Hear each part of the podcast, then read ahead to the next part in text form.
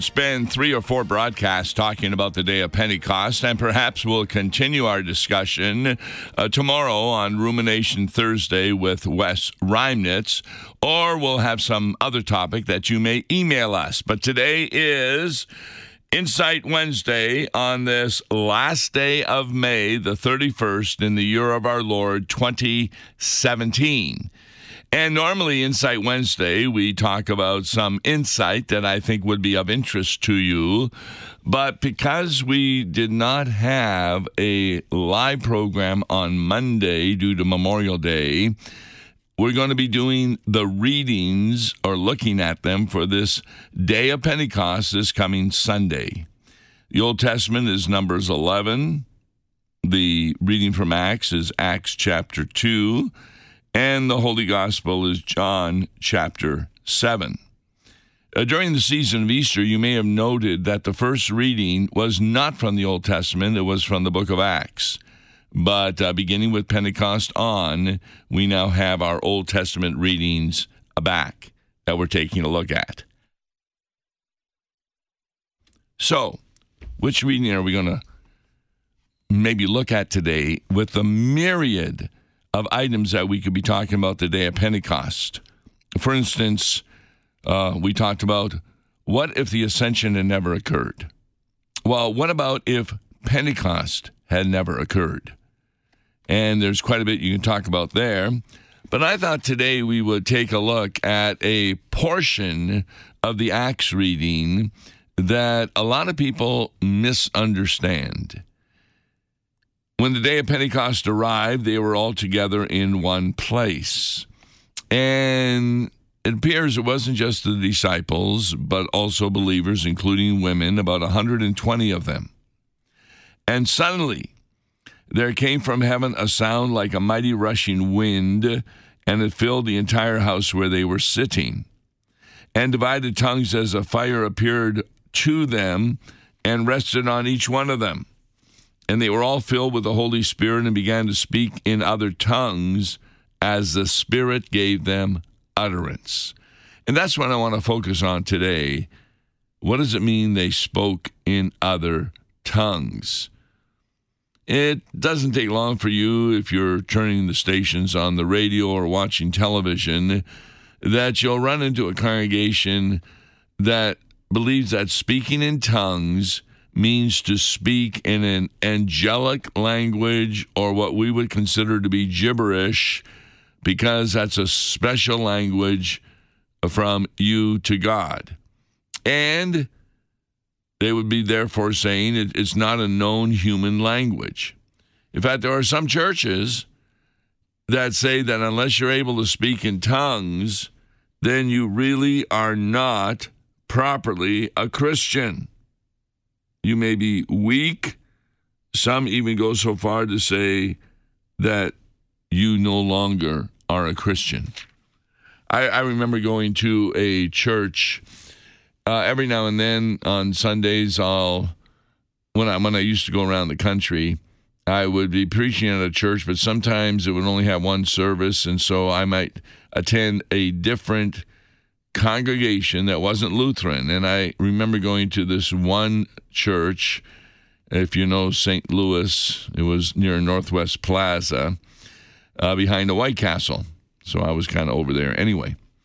And it was very interesting during the service. They had a woman that they were really trying to help to speak in tongues because they believed if you did not speak in tongues, then you could doubt whether you were a Christian or not. Well, what does Pentecost mean by speaking in tongues? Going on with verse 5, remember, Scripture interprets Scripture. There were dwelling in Jerusalem Jews, devout men from every nation under heaven. Okay, this gives you a little indication. Every nation. And why were they? Well, they were there for the Pentecost celebration. And at the sound, the multitude came together and they were bewildered. Now, this next point is really important because each one was hearing them speak in his own language. See, that was the gift of speaking in tongues. Not that they were speaking in angelic gibberish, but that they were speaking in a known foreign language. In fact, it goes on. They were amazed, saying, Are not all these who are speaking Galileans? And how is it that we hear each of us in his own native language? And then they name them Parthians and Medes and Elamites and residents of Mesopotamia, Judea and Cappadocia, Pontus and Asia, Phrygia and Pamphylia, Egypt, and the parts of Libya belonging to Cyrene, and visitors from Rome, both Jews and proselytes, Cretans and Arabians. We hear them telling in our own tongues the mighty works of God. Now, verse 12, and I had never really thought of this before, but you know what I've been doing the past few weeks here, talking about it's one thing to know the ingredients of the Bible, the events, the persons, the miracles, the various sayings, the uh, parables, etc. But it's uh, quite another thing to know what they mean. And I often remember that when Martin Luther wrote the Small Catechism, he first starts out with the ingredients, like the Ten Commandments. But then in each commandments, commandment, what does he say right after the commandment? What does this mean? Because knowing the commandments doesn't mean you know the meaning of the commandments. Uh, yesterday, when I was preaching here at the International Center, I made the point that two people can have the Ten Commandments memorized right out of Exodus 20. But the one person will conclude that by obeying the commandments, you earn heaven. The other one will conclude the commandments were given to show that we cannot earn or merit our way to heaven. See, those are two entirely different understandings of the Ten Commandments. And guess what is in this particular verse? They're hearing the disciples speaking in known foreign languages, and all were amazed and perplexed, saying to one another, What does this mean? Isn't that interesting? Now, others mocking said they are filled with new wine. See, this is a perfect point that I, I can make what I've been trying to say for the last two or three weeks. That you can hear the ingredients. They're hearing them speak in foreign languages, but you can have two interpretations. What does this mean? Many of them heard what it meant about Jesus Christ, and guess what? Thousands were baptized that day. Or Others mocking said, They are filled with new wine. But Peter, standing with the eleven, lifted up his voice and addressed them Men of Judea, all who dwell in Jerusalem, let this be known to you and give ear to my words. For these men are not drunk, as you suppose, since it is only the third hour of the day. Which, what I meant, it's 9 a.m because the hours begin at 6. So Peter then gives a meaning to what they're saying.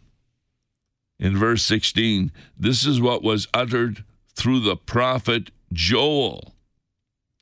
And what is happening on this day? The meaning of Pentecost is found in verse 17 in the last days it shall be, God declares, that I will pour out my spirit on all flesh. Your sons and your daughters shall prophesy, and your young men shall see visions, and your old men shall dream dreams. And even on my male servants and female servants, in those days I will pour out my spirit, and they shall prophesy. See, this is the fulfillment of the promise that Jesus made that he was going to send another comforter. And that occurred on Pentecost. Now, when you hear the word prophesy, you get the feeling, oh, they're going to be able to tell the future. No, no, no, no. Prophesy in the Bible can mean talking about the future, but it also means just proclaiming the Word of God. That, that's really important.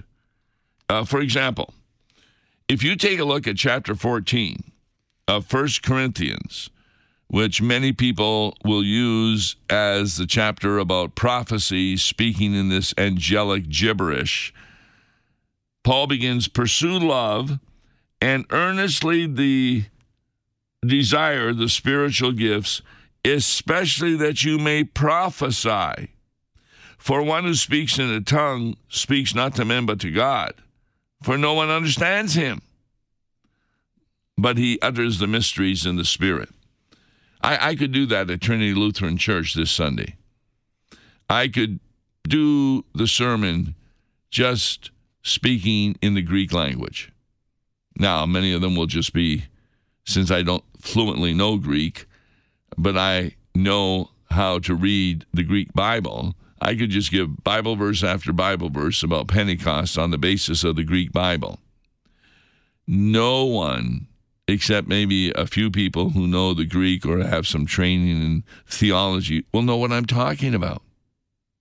So the word prophecy here doesn't mean speaking about future things that are going to occur but it means proclaiming the word of God. Now, that does include future things that will occur, such as Judgment Day, etc., but that's all based on Scripture.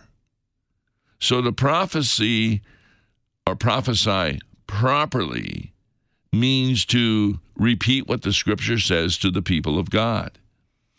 In, in fact, if you read chapter 14 of 1 Corinthians, we don't have time to go through the whole thing.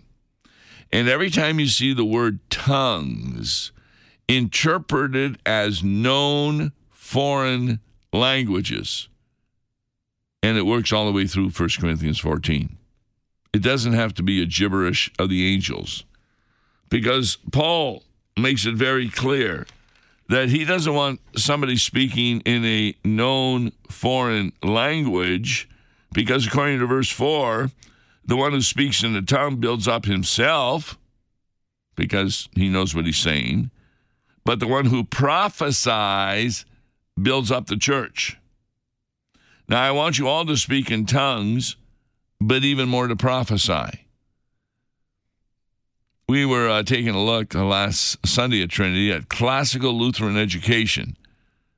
Uh, KFUO talks about it quite a bit. And you know what they're doing with kids in school? They're teaching them Latin and Greek. And we're talking about kids in grades three, four, five, six, seven, and eight. And, and why Latin? Because that really helps you understand the, believe it or not, the grammar in the English. So, classical Lutheran education really examines how you teach children so that they can begin to think for themselves. It's not spoon fed kinds of curriculum. And it's not the only one, by the way, that isn't spoon fed. I'm not denigrating other curricula because I'm not a trained teacher and I, I don't know much about that area. I was just making the point that you've got kids in that school that are speaking Latin that their parents don't understand when they come home because most parents don't know Latin. So when the Apostle Paul says it's far better to prophesy than to speak in tongues, he's saying if you're in a situation where the known foreign language you have a grasp on, nobody understands, well, it's a waste of time speaking. Now, you may pray. For example, uh, some of the shut ins uh, that I visit, they were trained in the catechism in the German. And I was it Mark Smith, I think, who said that when you say the Lord's Prayer in German with them, boy, that is so comforting to them because that's how they were taught the Lord's Prayer in the German catechism. So speaking in tongues is important. In fact, I'll tell you, in the old days, when uh, the Lutheran Church Missouri Synod began to reach out to Indians here in North America, we would at first try to get them to learn German so that then they could understand us in the German. Well, things have changed. Now, when I was in Russia, for example, I was uh, with a, a missionary who was there, and he was told that he must first learn Russian so that he could therefore prophesy to the people in their own language. I mean, this is really exciting. What does this mean? And when Peter heard that, and we'll get back to Acts chapter 2, he talked about that. Guess what? The Holy Spirit is going to be poured out. And verse 21 is really important of Acts chapter 2. And it shall come to pass that everyone who calls upon the name of the Lord shall be saved. That calling on the name of the Lord means you trust in Jesus as your Savior. So, the point I'm trying to make today is when you hear them speaking in tongues, be well aware that Acts 2 clearly indicates that that speaking in tongues involved known foreign languages. Now, we're not quite sure how that happened. Um, some people think that they were speaking in Aramaic, which was the language of that day, but when people heard it, God did a miracle and had them hear it in their own known foreign language. I, I don't agree with that particular point of view, uh, although it's possible. It's not really clear here. I, I believe that each of the persons who were prophesying, they had a specific language that fit the list of people that were there. Remember, Elamites, Mesopotamia, Cappadocia, parts of Libya, uh, visitors from Rome wouldn't have known Aramaic. Cretans and Arabians, well, they would have been speaking in Arabic to them. We hear them telling in our own tongues the mighty works of God. So that's how I understand it that each of the individuals have been given the gift to speak in a known foreign language, even though they hadn't been trained to do so. There is um, an occasion when that appeared to happen I believe it's the Wycliffe translators. They had a missionary in South America who had been captured by uh, the people who lived there and was going to be put to death. Uh, the natives wanted to kill him. He was tied up and they were ready to, I think, either burn him or kill him with spears. And he was praying. And all of a sudden, he began praying in a language he didn't know. And the people were astonished because it was their language. And the story goes on that they let him loose, uh, had him live with them. He brought his wife in, and that village became Christian. That's the only time that I had some justification in saying that speaking in tongues still went on today. Uh, we we in St. Louis, for example, there's a couple of churches that on specific holy days will have a German worship service. Uh, they speak the sermon in German. In fact, my home congregation, they had two services. One was in English, one was in German every Sunday. And so it was kind of fun preaching there, for sure. Uh, the early service was German. The late service was in English with the Bible study in between, which they did in English. And, and they're still doing that. So it doesn't matter what language.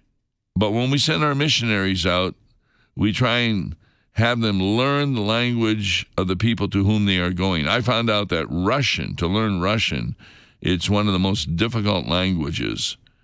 And therefore, it takes a while to learn Russian properly the most difficult language is Vietnamese. And the reason I was told that is that a lot of times you'll have the same word spelled the same way, but it has totally different meaning depending on your inflection. So, in other words, we don't have much of that in English, but if you were talking about something with, say, two syllables in it, like um, let me, let me think of something. Continent. If you say continent, that may be different than continent. It may have two different meanings. So that's why that Vietnamese is really hard to understand and, and to learn. It's, it's just amazing. I was with the grandkids on Memorial Day, and they were talking a blue streak.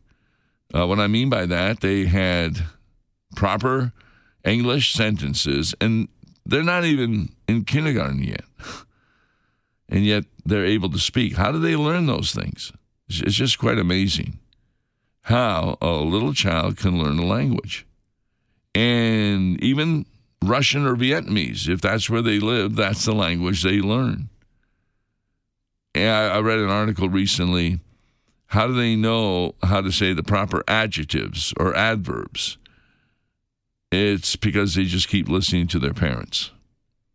There was a real interesting uh, devotion I was reading, probably bring it up at Trinity on Sunday, uh, the whole thing, where a little child heard his father saying a bad word, so he used it.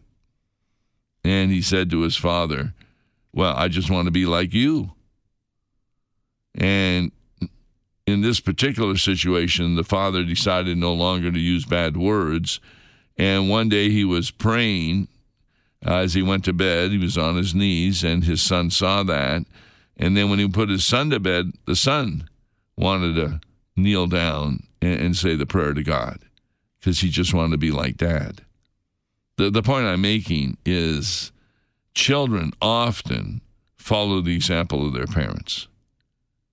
That's why uh, people who come to church, go to Bible study, and have their kids go to Sunday school, that, that's really important because Sunday school teachers, they, they many of them have a gift to get to little children and prophesy to them. That is, say the words of God that will bring them comfort. Right now at Trinity Lutheran Orchard Farm, we have Vacation Bible School beginning in the morning about 8:30 on Tuesday, Wednesday, and Thursday. Today's Wednesday, and I'll be there at 1:30 once more to give the closing devotion and then tomorrow Thursday. So if you're in the area and you want to come to Vacation Bible School, we we feed the kids, drop them off early, pick them up at two o'clock. Be glad to have them there, and you'll also get a, a good kind of um, relationship and experience with the school that we have there. Uh, Trinity Lutheran Orchard Farm is one of the few schools left that does not charge tuition for members. And so, if anybody is at all interested, you can talk to the principal. Her name is Esther, and she'll be glad to give you a lot of information about how you can bring your child to the parochial school. It begins in August again. They're off now for the summer. And you'll get a really, really good Christian education as they prophesy to the children. And prophecy in this case means to teach them the message of law and gospel, uh, teach them the ingredients of the Bible, but most importantly, teaching them the meaning of the Bible. So, Vacation Bible School, a lot of churches have that. What, what I told my confirmands is try and bring someone from your neighborhood. And I heard that there were like some 60 children there, which uh, for Orchard Farm is a really good number, and a number of them are not members of Trinity.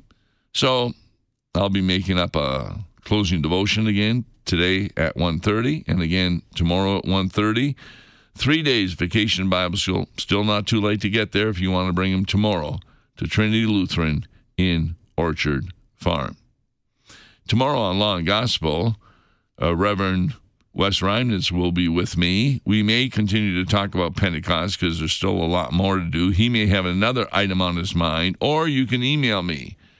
And the email is law and gospel at lawandgospel101.com.